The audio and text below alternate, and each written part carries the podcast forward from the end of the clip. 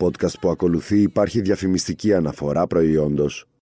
Χαίρετε, είμαι η Μαριλέλα Αντωνοπούλου και σε αυτό το ακουμάνα, αχ, να σας πω κάτι ναι, που χάρηκα, έμαθα πριν λίγο ότι έχουμε φτάσει 43 podcast, αυτό είναι το 43ο.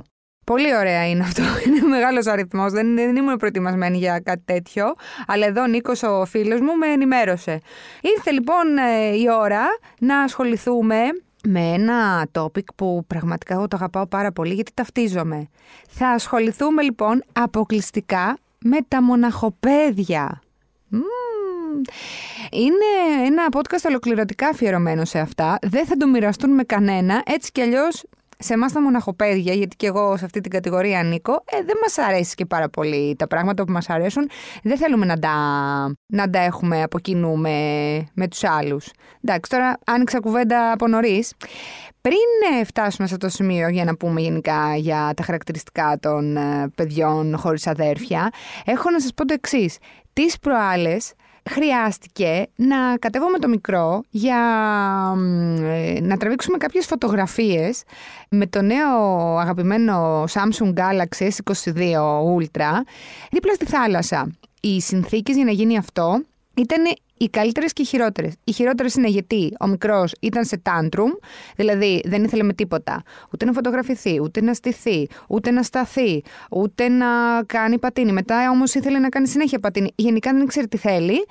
Και εγώ έπρεπε να τον βγάλω κάποιες φωτογραφίες. Ευτυχώς την ε, κατάσταση την έσωσε το Samsung. Γιατί το είδα, το ένιωσα και το κατάλαβα, το συνειδητοποίησα και η διεισόμαση ότι πραγματικά είναι το smartphone το οποίο βγάζει τις πιο επικές φωτογραφίες σταθερές, δηλαδή εκεί που όλα κουνιούνται, γιατί ο, ο μικρός κουνιόταν, δεν έκανε τίποτα άλλο. Εκείνο, δεν ξέρω, με έναν αρκετά έξυπνο τρόπο, μπορώ να το πω και ευφύ, έπιανε τη στιγμή σωστή, χωρίς να θολώνει, χωρίς να κουνιέται, χωρίς τίποτα. Δηλαδή, παπ, και βγήκε η λήψη κανονικά με ένα κλικ.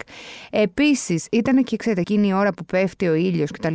Οπότε ήταν ο ουρανός έτσι λίγο κόκκινος και κάτι τρομερά τρελά χρώματα. Τα οποία ε, λόγω του ναϊτόγραφη που έχει το Samsung Galaxy 22 ε, S22 Ultra έχει βγει καταπληκτικά. Δηλαδή όλα τα χρώματα βγήκαν καλύτερα και από το να βλέπεις τον ουρανό με τα μάτια σου, ας πούμε, χωρίς την ε, κάμερα του smartphone.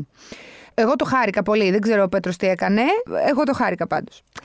Λοιπόν, και πάμε να μιλήσουμε λίγο γενικά για το θέμα μας τώρα για τα μοναχοπέδια, αυτή την αγαπημένη φιλή. Ω παιδί λοιπόν μιας ε, αυστηρά πυρηνικής οικογένειας, μαμά, μπαμπάς, ε, παιδάκι, έχω να δηλώσω ότι το μονάκριβο της μαμάς και του μπαμπά έχει σπουδαία προνόμια, αλλά έχει και πολλές βαριές υποχρεώσεις. Παράλληλα, έχει και κάτι μύθους που σέρνονται πίσω από τον ορισμό. Ωστόσο, έχει πολύ πλάκα γιατί ο κόσμος δεν έβλεπε πάντα το μοναχοπέδι ως προνομιούχο. Να με, σε περιοδικό ψυχολογίας του 1920, οι επιστήμονες έγραφαν πως το να είναι ε, κάποιος μοναχοπέδι αποτελεί από μόνο του ασθένεια. Και αυτό γιατί τα μοναχοπέδια, όντας στο επίκεντρο της προσοχής, γίνονται συχνά άτομα, εγωπαθή, ζηλόφωνα, εξαρτημένα, μικρομέγαλα, ιδιόρυθμα, επιθετικά και αυταρχικά. Αυτά όμως ο κόσμος τα πίστευε πολύ παλιά, όταν πίστευε και χίλια, χίλιες δυο παρόμοιες δοξασίες.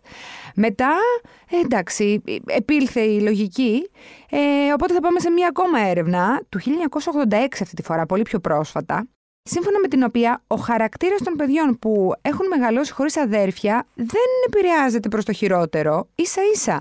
Τα μοναχοπαίδια ε, λέγεται ότι έτειναν να αναπτύσσουν καλύτερη σχέση με τους γονείς τους. Αυτό επιβεβαίωσε και μια γερμανική έρευνα αντίστοιχη το 2018, ότι γενικά όλη αυτή η μοναδικότητα ας πούμε, μέσα στην οικογένεια καλό κάνει, κακό δεν κάνει. Βέβαια, η αλήθεια είναι ότι οι περισσότεροι συμμετέχοντες είχαν το ίδιο παράπονο. Δηλαδή να είχαν μεγαλώσει με ένα ακόμα παιδί στην οικογένεια.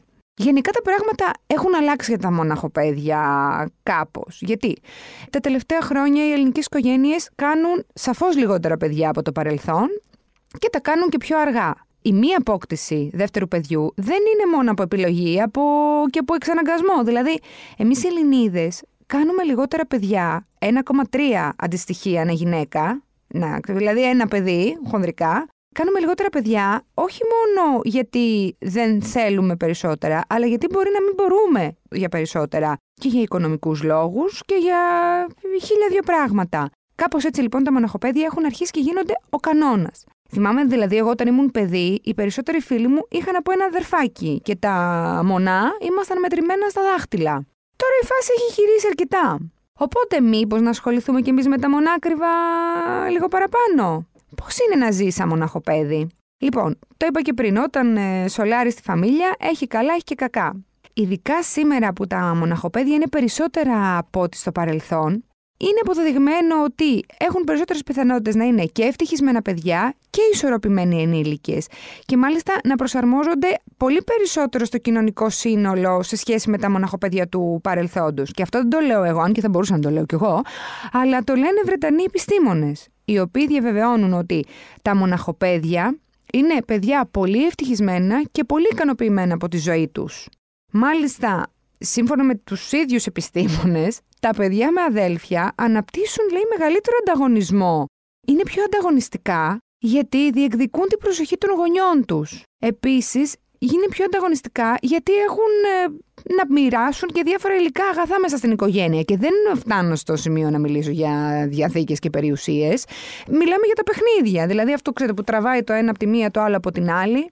Ε, μάλιστα, Αναφέρουν οι Βρετανοί, εντάξει, είναι λίγο τραβηγμένο, αλλά λένε ότι όσο περισσότερα παιδιά υπάρχουν σε ένα σπίτι, τόσο περισσότερες εντάσεις δημιουργούνται μέσα στην οικογένεια. Άκου εδώ. Ο δείκτης ευτυχίας είναι αντιστρόφως ανάλογος με τον αριθμό των παιδιών που ζουν σε ένα σπίτι. Εντάξει. Δεν υιοθετούμε, απλά ε, έρευνα είναι, ε. να την αναφέρουμε. Ένα παιδί χωρίς αδέλφια δεν χρειάζεται να μοιραστεί με κανέναν την αγάπη των γονιών του. Και επίσης δεν περνάει και από αυτή την ε, αρκετά οδυνηρή εμπειρία της ε, εκθρόνησης όταν έρχεται ένα νέο πλάσμα στην οικογένεια. Αυτό βέβαια, όπως καταλαβαίνετε, έχει δύο όψεις. Γιατί το να συνειδητοποιείς ότι δεν είσαι μόνος σου κάπου, ενώ θες, είναι μια καλή διαπίστωση και μια σφαλιάρα χρήσιμη για την υπόλοιπη ζωή σου. Γιατί όταν το έχεις όλο μόνος σου, τι να διεκδικήσεις; Ένα βασικό πράγμα που προσάπτουν σε εμάς τα μοναχοπαίδια είναι ότι, δεν μπορούμε να, ότι είμαστε εγωκεντρικά και ότι δεν μπορούμε να διαχειριστούμε ε, αυτό το αίσθημα του εγωκεντρισμού. Εντάξει, το ξέρετε, είτε έχετε, αν έχετε μοναχοπαίδι, είτε είστε και εσείς οι ίδιοι, ότι δεν γίνεται επίτηδες, είναι κάπως βίωμα, έτσι. Είναι αυτό που είπαμε πριν, ότι αν δεν έχεις να μοιράζεσαι το δωμάτιό σου με κάποιο άλλο παιδάκι, πόσο μάλλον την προσοχή των παιδιών σου, το ότι ο κόσμος κινείται γύρω από σένα έρχεται σαν ένα αναπόφευκτο δεδομένο. Θέλει δουλίτσα για να το γυρίσεις και θέλει και δουλειά και από τους γονείς. Εδώ θέλω να αναφέρω και άλλες δύο έρευνες. Η μία είναι ότι τα ποροναχοπαίδια είναι πιο επιρρεπή στην απιστία σε σχέση με τα παιδιά που έχουν αδέρφια. Δεν ξέρω τώρα αυτό ποιο ήταν το δείγμα. Εμένα τώρα 4-5 περιπτώσεις που μου έρχονται στο μυαλό, όλοι οι αδέρφια είχαν και όλοι άπιστοι ήταν. Και η δεύτερη έρευνα είναι ότι υπάρχει μία τάση προς την παχυσαρκία όταν είναι ένα μόνο το παιδί. Γιατί λέει, ε, οι οικογένειες με περισσότερο από ένα παιδί, δηλαδή που έχουν δύο-τρία παιδιά κτλ., ε, υιοθετούν πιο υγιεινές διατροφικές συνήθειες σε σχέση με το μοναχοπέδι, που δεν ξέρω, ε, τα, οι γονείς ε, δίνουν πιο εύκολα κακή ποιότητα φαγητού στο παιδί. Εντάξει, είναι και αυτό μία μελέτη. Αν θέλετε την κρατάτε, μπορεί δηλαδή σαν δεδομένο να είναι καλό να τα ακούς αν έχεις ένα παιδί και θες να το αλλάξεις και λίγο τη διατροφή. Κάποια άλλα λοιπόν χαρακτηριστικά καλά που έχουν τα μοναχοπαίδια είναι ότι πιστεύουν στον εαυτό τους. Το οποίο εντάξει, εξηγείται αρκετά λογικά. Επίσης, μπορούν να πάρουν εύκολα αποφάσεις με βάση τη δική τους κρίση, γιατί έχουν μάθει να το κάνουν αυτό το πράγμα. Έχουν οργανωτικές ικανότητες, δίνουν ε, σημασία στη λεπτομέρεια για την ακρίβεια. Αυτό βέβαια τους κάνει και κάπως πιο τελειομανείς, α, σύμφωνα με αυτή τη θεωρία. Μία άλλη έρευνα, θα σας πάω έρευνα με την έρευνα για να, γιατί ξέρετε αυτά τα πράγματα υπάρχουν, δηλαδή λένε ότι α, τα μοναχοπαίδια πιστεύουν πιο πολύ στον εαυτό τους και εξηγείται και ψυχολογικά, αλλά και οι μελέτες είναι καλό να τις ξέρουμε γιατί πάνε να πει ότι έχουν συγκεντρωθεί από δεδομένα αριθμητικά. Λοιπόν, στην Κίνα διεξήχθη συγκεκριμένη έρευνα και είχε κάποια πολλά ε, ωραία ας πούμε, δεδομένα να δώσει σχετικά με διαφορές ανάμεσα σε μοναχοπαίδια και τα υπόλοιπα παιδιά. μέσα από τις ερωτήσεις των παιδιών και μέσα από εγκεφαλογραφήματα φάνηκε ότι τα παιδιά που μεγαλώνουν χωρίς αδέρφια είναι, λέει, πιο δημιουργικά. Προφανώς γιατί όταν έχεις το χρόνο και τον περνάς μόνος σου, πρέπει να βρεις και τρόπους να τους κάπως έτσι λίγο να το, να το γεμίσεις. Γι' αυτό και ενδεχομένως και οι γονείς που έχουν παιδιά, μοναχοπαίδια, να είναι πιο δημιουργικοί, γιατί κάπως πρέπει να καλύπτουν το χρόνο για να τα διασκεδάζουν, αλλά είναι και πιο ανεκτικά σε σχέση με τα υπόλοιπα παιδάκια. Μ, εντάξει, κάνει λογική και αυτό. Σχετικά τώρα, μετά έτσι λίγο πιο αρνητικά, αν μπορούμε να το πούμε έτσι, είναι ότι διακρίνονται από μια παραπάνω ευαισθησία γιατί δεν αντέχουν εύκολα την κριτική. Ναι, γιατί όταν έχεις μεγαλώσει ένα περιβάλλον που γενικά υπάρχει πολύ κανάκεμα, όπως συμβαίνει στις οικογένειες με τα μοναχοπαίδια, έτσι σου πέφτει και λίγο βαριά η κριτική. Είναι και αυτή για τη διεκδίκηση, αυτό που είπαμε προηγουμένως. Επίσης, οι μελλοντικοί ενήλικες ε, μοναχοπαίδια είναι πιο απαιτητικοί από τον κόσμο και έχουν και μια τάση να μην συγχωρούν εύκολα Επίσης να σας πω ότι έχουν και ένα μεγάλο άγχος, το οποίο δεν το έχουν τα παιδιά με αδέρφια. Mm, ποιο είναι αυτό; Μεγαλώνοντας υπάρχει μια μεγαλύτερη πίεση, υπάρχει ένα, μια μεγαλύτερη ευθύνη ως προς ε, το γεγονός ότι κάποια στιγμή θα μείνουν μόνα τους και ως προς την ενδεχόμενη μελλοντική φροντίδα των ε, γονιών τους όταν μεγαλώνουν και αυτό είναι ένα βάρος από το οποίο δεν ξελαφρώνεις με τίποτα και μαθαίνεις να ζεις και με αυτό. Οπότε, αν μου επιτρέπετε, θεωρώ ότι τα μοναχοπαίδια έχουν σε αυτό το κομμάτι και μια οριμότητα παραπάνω. Ε, δεν ξέρω αν η λέξη είναι σωστή, το οριμότητα. Αλλά το γεγονός ότι ξέρεις ότι κάποια στιγμή μπορεί να αναγκαστικά θα κουβαλήσει ένα βάρος μόνος σου, μόνη σου, σε αυτό το κομμάτι. Καλά να είμαστε και να είναι και οι γονείς μας καλά και οι άνθρωποι να φεύγουν με τη σειρά τους, που λένε. Εντάξει, αυτό κάπως λίγο σου ξύνει τα αντανακλαστικά σου μέχρι να φτάσεις σε εκείνο το σημείο. Λοιπόν, Πάμε τώρα σε ένα κομμάτι που είναι πάρα πολύ σημαντικό για τους γονείς, για εμάς δηλαδή, που έχουμε επιλέξει ή αναγκαστήκαμε να είμαστε με ένα, να έχουμε ένα παιδί στην οικογένεια. Οι γονείς μπορούν να βοηθήσουν τα παιδιά, τα μοναχοπαίδια, και να μοιράζονται και να μάθουν να μοιράζονται και να μάθουν να αλληλεπιδρούν με τα άλλα παιδιά. Γιατί έχουμε και αυτό το θέμα με την κοινωνικοποίηση. Δηλαδή, αν το παιδί δεν έχει πάει πάρα πολύ μικρό σε παιδικό να κοινωνικοποιηθεί, αν δεν ζει σε ένα περιβάλλον με πολλά παιδιά, ξαδέρφια, συγγενείς ή ξέρω εγώ, πάρα πολλούς φίλους. Και τώρα με τα παιδιά της καραντίνας αυτό το πράγμα είναι και αρκετά επίκαιρο. Υπάρχουν κάποιοι τρόποι ώστε να λίγο να να τα κινητοποιήσουμε σε κοινωνικό επίπεδο και να τα μάθουμε και να μοιραζόμαστε, να μοιράζονται κτλ. κτλ. Ένα είναι και ο βρεφονιπιακός και ο παιδικός σταθμός που είπαμε δηλαδή ότι κάπως βοηθάνε. Ε, εντάξει, το γεγονός της αλληλεπίδρασης ακόμα και μέσα από παρέες, από, με παιδιά, δηλαδή τώρα ειδικά που εντάξει, αρχίζει σιγά σιγά και ο κορονοϊός και φεύγει, είναι ωραίο να τα παιδιά να έρχονται σε επαφή και με άλλα παιδιά. Πολύ. Εντάξει, αυτό και αδέρφια να έχεις. Δηλαδή, εγώ είχα και περιπτώσεις παιδιών που έχουν αδέρφια και δεν ήθελαν να τα βλέπουν. Δηλαδή, και από μικρή ηλικία. Επίσης, αν το παιδί ε, δείχνει μια δυσκολία στο να σχετιστεί με, με άλλα παιδιά, μπορούμε να εστιάσουμε στη φιλία με ένα συγκεκριμένο παιδί που βλέπουμε ότι τα πάει καλά. Και όχι να παίζουμε, ας πούμε, randomly, τυχαία από εδώ και από εκεί για παρέ. Αυτό δημιουργεί και μια σχέση πάρα πολύ ωραία γιατί τα αδέρφια ενός παιδιού που δεν έχει αδέρφια είναι οι φίλοι του. Αυτό το υπογράφω με όλα μου τα δάχτυλα. Ένα άλλο κομμάτι το οποίο απασχολεί πάρα πολύ τους γονείς που δεν έχουν ε, πολλά παιδάκια και έχουν μόνο ένα είναι οι διακοπές. Από μια ηλικία και μετά είναι κάπως απαραίτητο. Δηλαδή, ακόμα και αν εσείς θέλετε να πηγαίνετε τρεις σας διακοπές και δεν θέλετε να πηγαίνετε με παρέα, είστε από αυτούς τους τύπους, κάποια πράγματα τα κάνουμε γιατί πρέπει να τα κάνουμε για το παιδί. Οπότε, οι τύπου οικογενειακές διακοπές μαζί με φίλους ή δηλαδή κάπου που, που υπάρχουν και άλλα, άλλα παιδάκια, καλό κάνει. Εγώ θυμάμαι δηλαδή ότι έκανα διακοπές με την κολλητή μου από, ξέρω εγώ, από τα 13 μέχρι τα 17. Κάναμε σίγουρα διακοπές δύο-τρεις εβδομάδες το καλοκαίρι μαζί ε, σε εξοχικό. Και μόνο καλό μου έκανε αυτό το πράγμα, γιατί δεν ξέρω, ενδεχομένως να βάραγα ενέσεις, να περνάγα ένα ολόκληρο καλοκαίρι μόνη μου. Επίσης, ένας καλός τρόπος για να γίνουμε έτσι λίγο πιο ε, team spirited ε, τα μοναχοπαίδια είναι να μπαίνουμε σε δραστηριότητες που είναι ομαδικές. Δηλαδή, αντί να πάει, τι να πω τώρα, ξέρω εγώ, να μάθει σκουός, όχι δεν μαθαίνει κανένα παιδί σκουός, να βρω κάτι άλλο, ξέρω εγώ τέννις που είναι ατομικό, μπορεί να πάει σε μια ομάδα. Ξέρω εγώ, πάει να παίξει μπάσκετ, ποδόσφαιρο, βόλεϊ, κάτι που να... Πρέπει να επιδράσει και με άλλα παιδιά να μάθει να μοιράζεται από την μπάλα μέχρι οτιδήποτε. Χοροδία. Ξέρετε τα παιδιά τώρα τι προτιμούν και τι που έχουν κλήσεις. Το ξέρετε. Γιατί έτσι θα μάθει να. ότι δεν είναι μόνο του. Κάτι άλλο που θα μπορούσατε να κάνετε. Βασικά αυτό πρέπει να το κάνουν όλοι οι γονείς, αλλά πόσο μάλλον οι οικογένειες με μοναχοπαίδια. Δεν είναι κακό να μάθετε το παιδί σιγά σιγά ότι δεν είναι το κέντρο του κόσμου. Γιατί έτσι κι αλλιώς, by default, μαθαίνει ότι είναι το κέντρο του κόσμου σας.